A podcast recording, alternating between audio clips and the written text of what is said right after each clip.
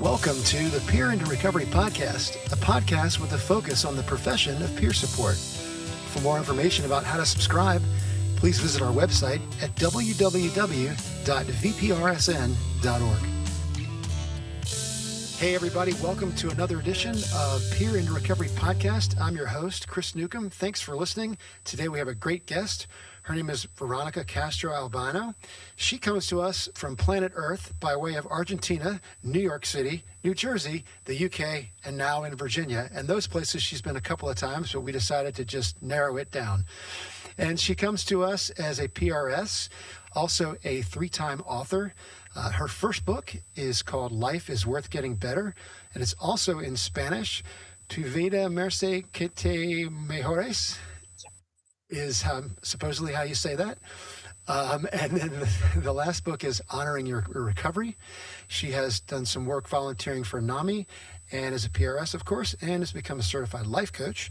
So today we have a power packed time of talking about her journey uh, as a peer and then into peer work as a certified life coach and how those two intersect. So uh, let's get to it. Um, Veronica, thanks for coming on the show today.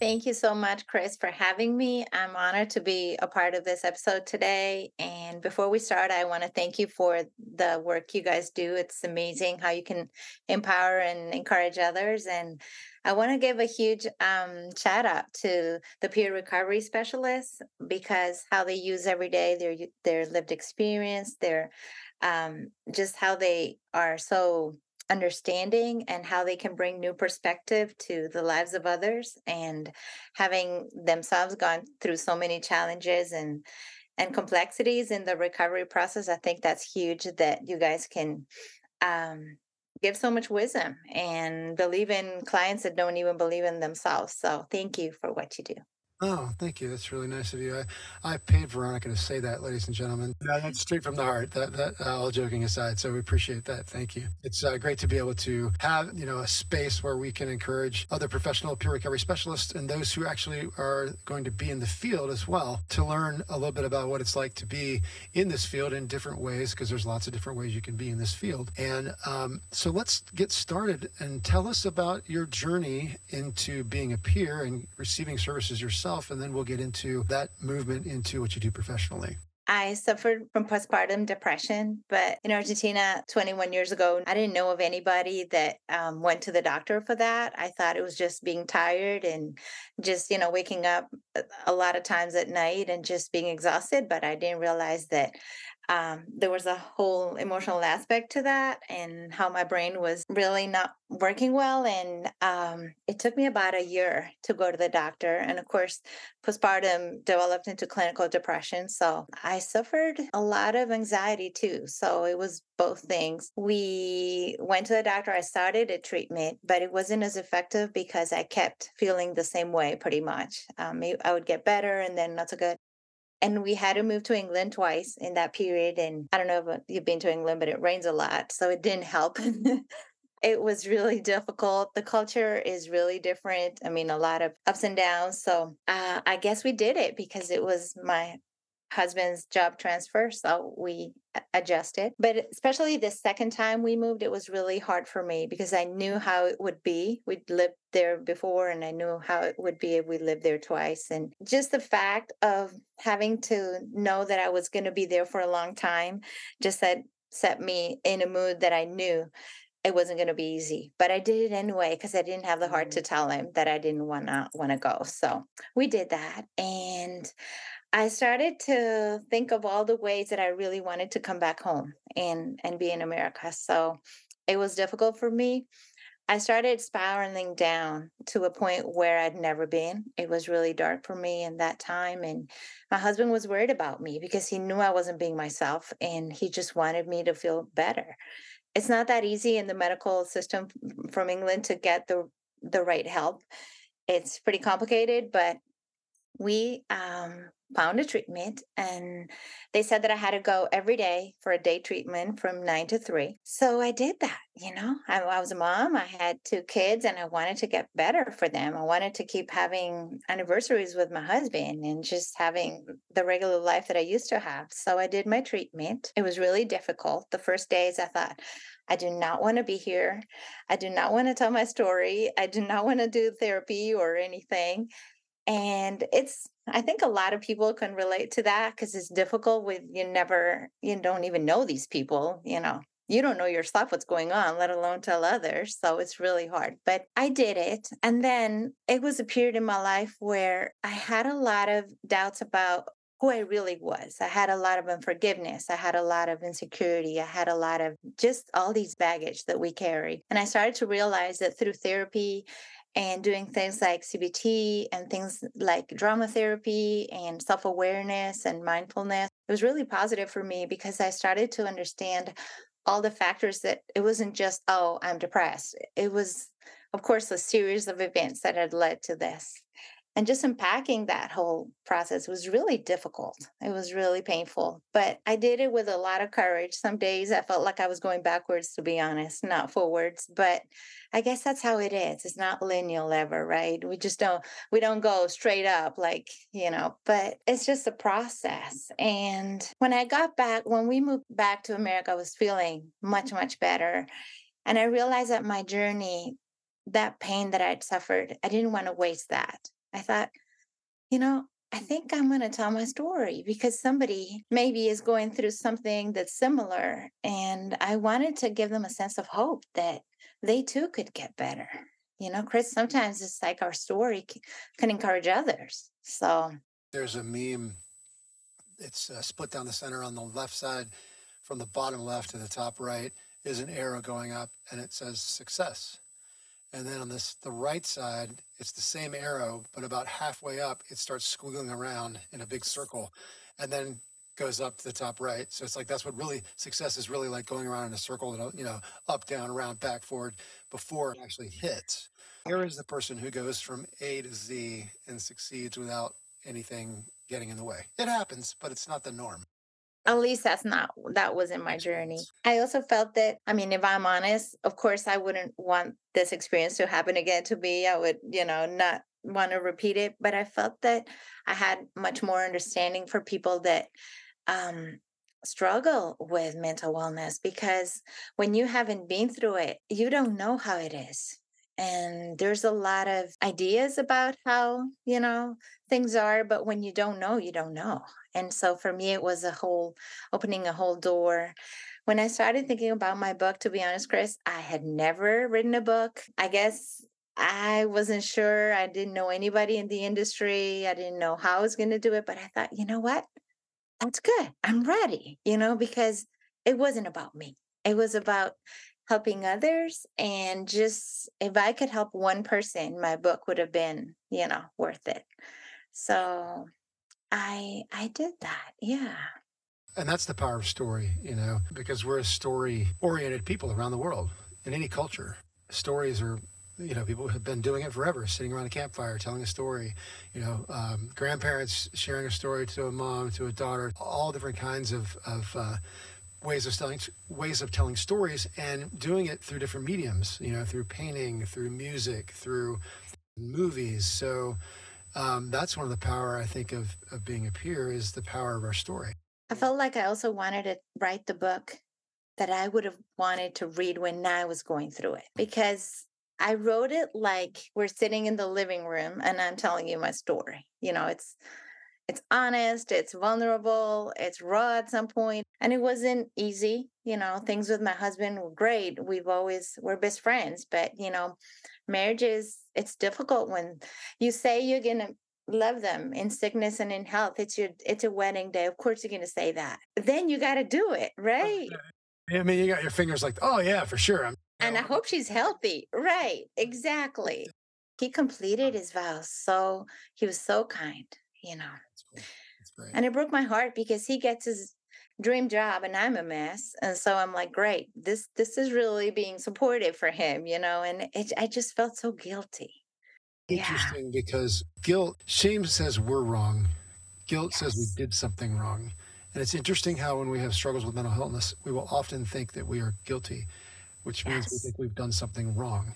But we wouldn't think that if we broke our leg you would be like, "Oh my gosh, I'm such a bad wife and mother. I broke my leg. I'm awful. I should not exist." No, and if you did, we'd be like, "Really, really, right? But have a little depression, have a little anxiety that nobody can see, right? Which complicates things because then it's this ethereal thing. You've got this depression, yes. whatever that is. We can't, it's not tangible. We can't look at it. Exactly. Then you get this idea of, I've done something morally wrong because to have guilt, you have to have a moral standard for guilt to happen. You know, it, guilt is connected to a right or wrong, which is really yes. interesting because it's black and white, but healing is not black and white. Yeah. Yes. Yeah.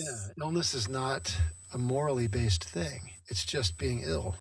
Also, felt that a lot of people were vulnerable with their story because they started to tell me their story because I had told mine. And some people, you know, even at the hospital, you have this mm-hmm. idea that people that are suffering with mental health are going to look a certain way or be a certain way. And I got there and everybody looked so normal, you know, like in a way. But I feel like you you you can mask it so well you can wear nice clothes you can have your hair done it's not you know you don't have to be jumping off the wall and i feel like i was so surprised because a lot of people they drive past us they work with us they we see them every day and we have no idea what what they're going through and sometimes i feel like just being vulnerable and saying hey you know what this happened to me we can talk if you want or if it helps in any way so peers, we, we live by the authority of our lived experience. We, we stand in our authority as peers by our lived experience. It's also a risk. It's a risk to be able to say, I'm Veronica. This is my story. Here, I'll share it with you. And be risking the fact that they may not resonate with it. A. B. They may mock it. C. They may not take it seriously. And be okay in ourselves to say, it doesn't matter how they react. This is my story. It's valid. It's true and it has value regardless of someone else's reaction. That's a big problem being a peer recovery, you know, being a PRS is you're rolling the dice. And sometimes that can be, can be difficult uh, if someone doesn't hear your story with respect or, or whatnot. But when they do and it makes an impact, then it's worth it. Some parts you just skip.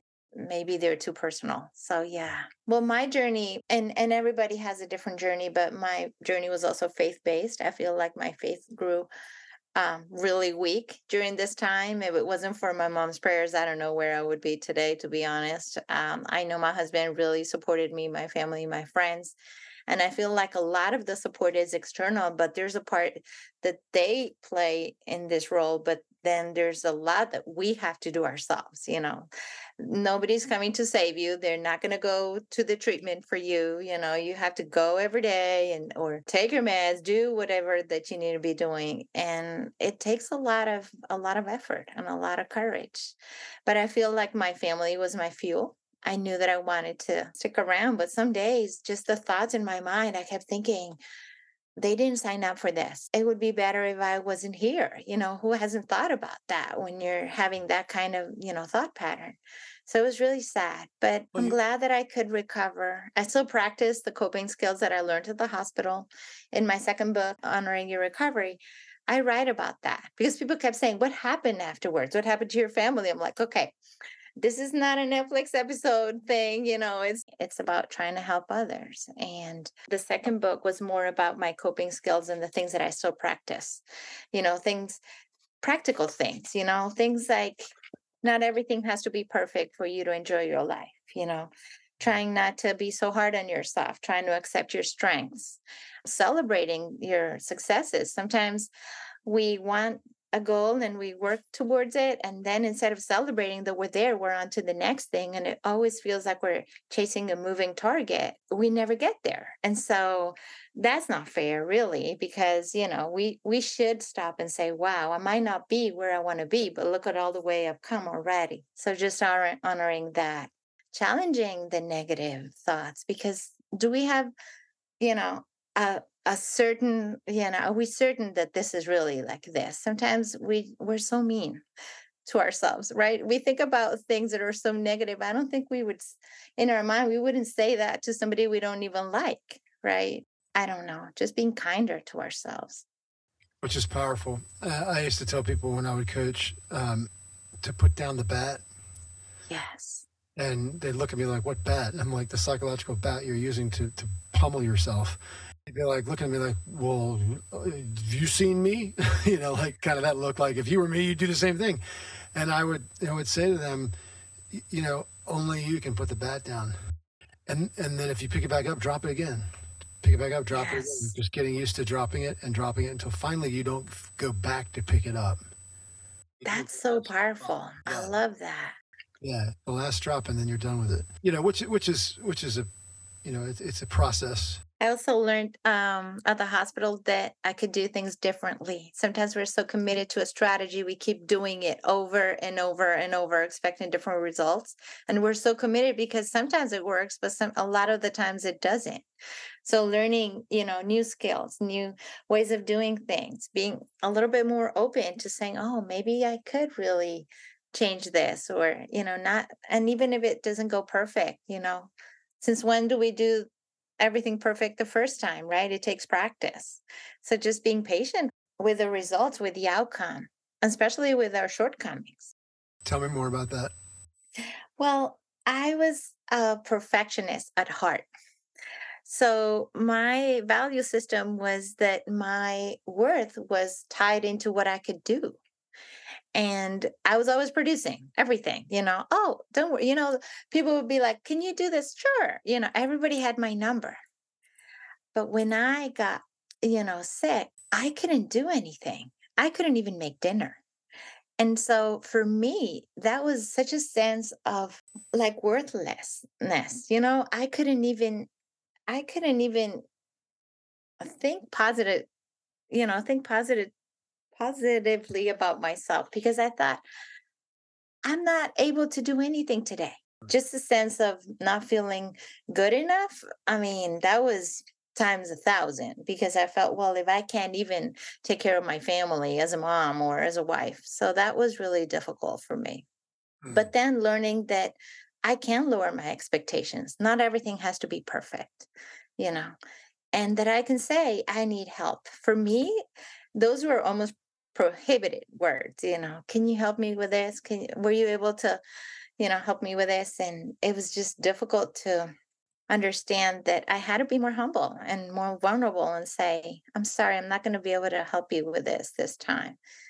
And saying no, I had to look it up in the dictionary, you know, what is no? What does that mean? You know, and familiarize myself with what it meant. So, well, uh, they say no is a complete sentence.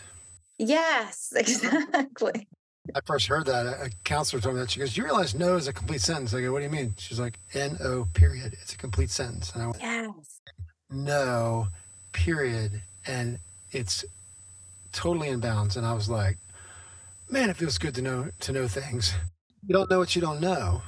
I was also thinking that not only did I have to be more patient with myself, I also had to learn that the ways that I had acted in the past, I couldn't feel bad about that because I it was the best I knew how to do.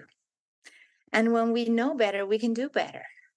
Maya Angelou says that that when we know more things, when we learn new things, we can do better. But we can't blame ourselves for having you know not not had enough um solutions or things that we could have done better in the past because the guilt and the just the regret it doesn't really help to move forward and learning new things really helped me and and just understanding that social media for me was hard because i felt how is this fair i'm comparing my life inside of how i feel with how people look on the outside. That's not a fair comparison, is it?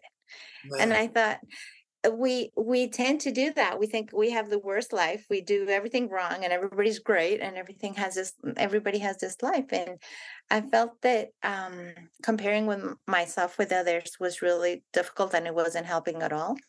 So I kind of withdrew from that and I thought I'm going to run my own race and get better and do what I need to be doing. And I felt that that gave me an empowerment to take care of myself, you know, and just say, I have to focus on myself. And that was huge for me. I've become a certified coach and I study a lot. And sometimes people say, Oh, did you see this post? I'm like, No, I'm sorry. And I, I feel like I'm not going to die because I didn't see that somebody went on a trip, right? I mean, I, I oh. feel like FOMO is a thing, but I, I've stopped worrying about it so much because um, when you're doing what you're really excited about doing. So it sounds like kind of you were talking about almost if you want to call it like death by comparison. Our society is so much about that. It's like, oh, well, this person has that and they look like this, so I should have that or this to the other. If I don't, I don't measure up. And then, you know, negative, negative, negative. I felt that um, I had to focus on myself and on my self care and trying to get better. And finding ways that I could get stronger and healthier was so key for me because if I would have started to focus on what this person posted and how she's doing, sometimes we compare our life from the inside with somebody else's on the outside. And that's not a fair comparison. I feel like that's really unfair. And we don't know what happens in the inside you know of homes with people we we have no idea. We just know that they post when everybody looks pretty and when somebody has had a beautiful trip and you know but we don't know what goes on. And it doesn't seem real a lot of the times. And i'm not bashing social media. I know it's a great tool to connect with people that you haven't seen in a while or people that you've seen yesterday but it's it's i've, I've learned that when you have to if you have to compare yourself, I feel it's better to compare where you were from where you are now and the progress you've made because everybody's different. We don't run somebody else's race. We just have to run our own and do the best we can with our life. Our abilities, are, the things we've learned, uh, can always help others. So instead of it being a competitive thing, we're we're out to help others and to serve in ways that we can make an impact. One of the things I read in your in your book um, you, you, said that um, leave a legacy inside somebody's heart with something you taught them that helped them. I think that's yes. pretty. That's a beautiful idea. Tell me about the, uh, you know what that means to you. On the treatment and how many doctors we had had, and the therapist, and even the assistants that were so kind to us. You know, on the worst days, they would always smile and they would always be so positive. And I thought, wow, these people how can they be so positive if we're you know in such a bad mood all the time or so negative or you know not in a bad mood but you know when you're not very friendly or you're just doing your thing and and i thought that um they they let they deposited something in me that was that they were caring that they were compassionate that they listened. You know sometimes people say oh how are you doing oh fine and they're on the next thing and th- how many really really listen to say how are you doing? Matter of fact people have to pay professionals to tell them how they're feeling right? And so the gift of presence of listening of being a friend of being even a good listener is so it's huge you know? Yeah eh, because you think of the number you think of the number of people who do they actually really want to know how you're feeling know, because you go somewhere, you're like, hey, how's it going? And you, and you start to go, well, nuts. And they're like, uh, th- that was just a perfunctory thing I say. I don't really mean. It's just a greeting. I know. I'm not really interested in you. I'm way more interested in me. Um, but thanks for applying for my attention. It's funny. It's funny. And also, we think of a legacy being it, you know, cash or the things we leave to our to our kids, but a legacy that you leave in others. I thought, you know, even teachers that helped us at school or a coach that encouraged us or somebody that, you know, thought we were great when we didn't even believe in ourselves, you know, and I feel like all of that, it really does take a village to um to be encouraged to people that say, Oh, I did all on my own or I'm self-made. Really, I don't know, remembering of all the people that that helped us is so important. I feel like I've appreciated more of the people at the hospital when I started to think about, you know, the legacy that they leave in us. So after all these experiences, when we moved to Virginia and um, I published my book, I I was volunteering at the St. Mary's Hospital, and but but not just general services. And then somebody told me about NAMI. So I took interest and I realized that I really wanted to be a part of that. And I the first thing that I um, wanted to do was uh, in our own voice, which is you tell your story at the hospital and you listen to the patients and you talk to them on the behavioral wing, and it's really interesting how your story can impact them. You know, it gives them hope. And and then I did the peer to peer, and then I facilitated peer to peer. And then I really wanted to become a peer specialist because I thought if I can help somebody else in a more professional way, that would be really cool.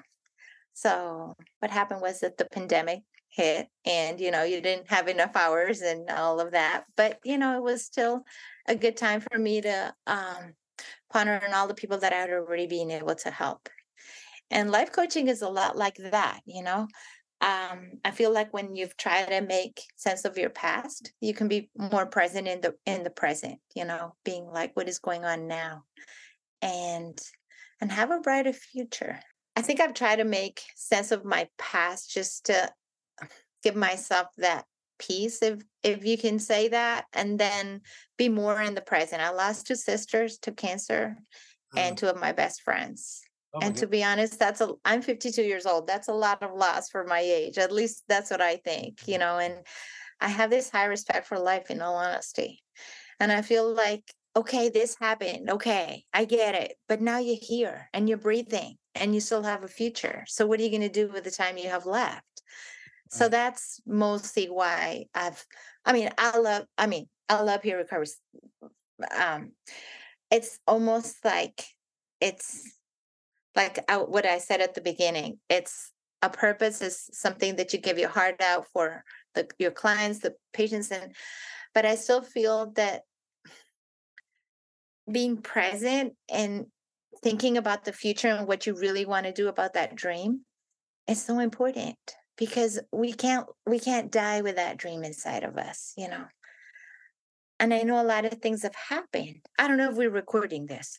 No the whole thing's uh, recording. No it's all recording oh i don't know if i go back and chop it up okay we can i feel like our dream that thing that we wanted to do when we were kids okay, I know we can't be Superman, but we are kind of Superman to somebody, you know.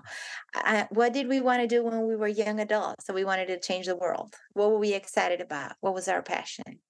And of course, then this happened. Sorry. See, this happened, and we struggled, or we still struggle with mental health. But see, that dream hasn't gone away. It's covered, but it's there, right. you know.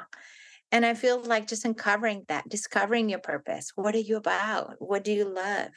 What would you like to do if if I told you you don't have to worry about money, about a job, about anything. You have all the time in the world. What would you do that you would just love doing? If you had one more hour of the day, what would you do? If you mm-hmm. knew you couldn't fail, what would you do? And I feel like these are valid questions because some people don't give themselves a chance. No, they've got they've had negative voices tell them you you can't do that you, you know? can't do that you're from the wrong side of the track you don't you what are your friends going to say what do you think you are you know how are you going to do this you don't have you don't know anything like you don't know anybody and just saying you know what? I might not have all of that but i still want to do this. And how do people that do it do it? They had to start somewhere right? It's hard to beat the man or woman who doesn't quit. Exactly. I learned a phrase from um, inspirational speaker: "Winners never quit, and quitters never win." And I love that sure. because things are difficult for everybody. It's not like it's a oh, I think I'll do this, and the next day you're like a mega millionaire. I mean, ask anybody that succeeded how many times they had to fail before. But we just give up, you know, right. and we give up so easily.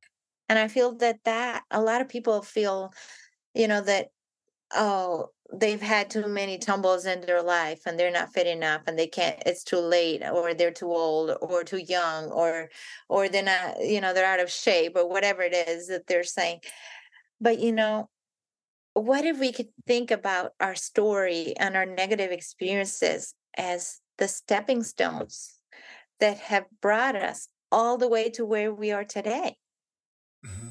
and who we become because I wouldn't have the patience, the resilience, the empathy, the uh, encouragement, you know, all of these things if I wouldn't have had, you know, the experiences that I had. And of course, it wasn't fun going through that, but it was almost like life school, you know, preparing you for what I was going to be doing afterwards. when I was writing my second book in the middle, I mean, supposedly I was much more, you know, built up because I was doing all the recovery skills and I still was, you know, feeling better.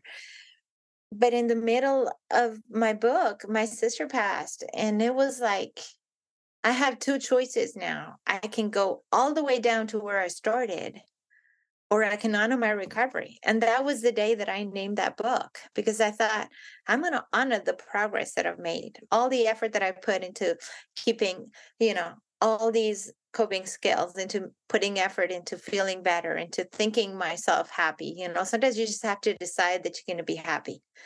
Because if you're going to wait to see how you feel, chances are, you know, it's not happening. So it's like people I could have said, well, you know, my sister passed and now everything is, you know, like it was before. And it's not that I didn't grieve her. It's not that I don't miss her. I miss her every day. She died on my birthday. Of course, I'm always going to think about her. But I'm think I'm thinking, and I don't say this for people to, but I'm saying there's always going to be something that's challenging. But what are we going to do? What is our response going to be?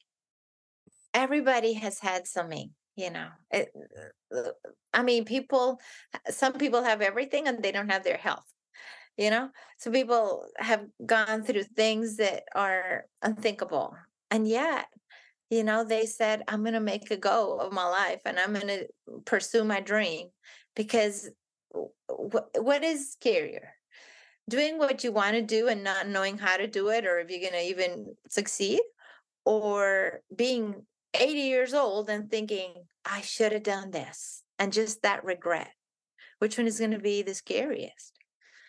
For me, it would be the regret. And also the the the part of doing what's in your heart is that nobody else can do it for you. And that's why life coaches, they inspire people to go for your dream, set some goals. Even if you make baby steps towards your progress, it's still progress someday you're going to get there and you're going to be so excited and also just celebrating that your life is going to be so much valuable if you're looking forwards that if you're always in the past because we can't fix the past we really can't yeah. I think it, you know, it's cool what you do because you marry the inspirational parts of, of life coaching to the experience you have of being a peer and, and a peer recovery specialist. And a lot of times, um, you'll have one but not the other. You have a life mm-hmm. coach who isn't a peer, or you have a peer who's not a life coach, and you've got right. Both, and and they they complement each other. A lot of times in the peer world, there's this thing of like, oh, well, you can't work with a doctor. Oh, counselors are bad because they don't have peer experience. And I think sometimes we we we are being cautious, but sometimes we throw the baby out with the bathwater because. It, yeah. There is clinical expertise that's good. There's coaching expertise yes. that's good. Um, for our our side of things, um, the lived experience is what trumps those things, not because it's better, it's because they're different. But you bring both to right. the table, which I think is great. It's well rounded. So you can speak a language that is not only you can do it, you can get better, but also because I've been there. What's a dream that you have that you're pursuing uh, through all of this? That, like we talk about, if you had, you know, you're writing your funeral and you want to make sure you had one thing done. Yes. What's, what's one thing you want? Do you want to finish? To me, um, what I want to do is I want to inspire. I work mostly with women, but I want to inspire them to discover their purpose and to become their best version because I feel like women uh, put their priorities in their kids and their, you know, their their family, getting every. They take care of everything of everybody, but maybe they're last on the list. And by the time their kids are out of school, then it's like, what am I supposed to do now? Right? How do how do they redefine themselves? And mm. just finding you know their passion what they really wanted to do before that dream that they left on the shelf you know be, things that they really wanted to do and then they either because they were working in a career that they didn't like or they did but they had no time. So now it's like another season and a lot of women that i work with are you know late 40s 60s kind of and just finding you know ways to um, give back. A lot of them don't want to go back to the corporate job. They want to do something different you know? Mm. and a lot of them are retiring so how does that look? What do, what am i supposed to do? So um, just another season of finding what their purpose is in a new direction and also becoming you know i'm i'm a huge um, advocate for self development and just becoming a better version of yourself because I feel like we're evolving all the time. Everything is changing all the time. So I feel like if we get stuck in a way of being that doesn't, you know, help us move forward, that's a shame because there's so many books you can learn or podcasts you can hear and, um, you know, change things. It doesn't have to be huge. No, you know it doesn't. And as we as we wrap up, uh, I think about the small steps that add up and make big changes in people's lives. And you're helping them with the peer recovery special designation and working as a life coach. And I think it's amazing. And uh, just want to thank you for what you're doing and for your time here to encourage those who are working as peer recovery specialists and those who are considering coming into the fold. Uh, thank you. I want to thank our listeners for listening to the Peer into Recovery podcast, which is brought to you by the Virginia Peer Recovery Specialist Network and Mental Health America of Virginia. And if you like our show and would like to subscribe to the podcast, please visit our website at www.vprsn.org and please leave us a brief review on iTunes. In the meantime, please take care of yourselves, everyone. We'll see you soon.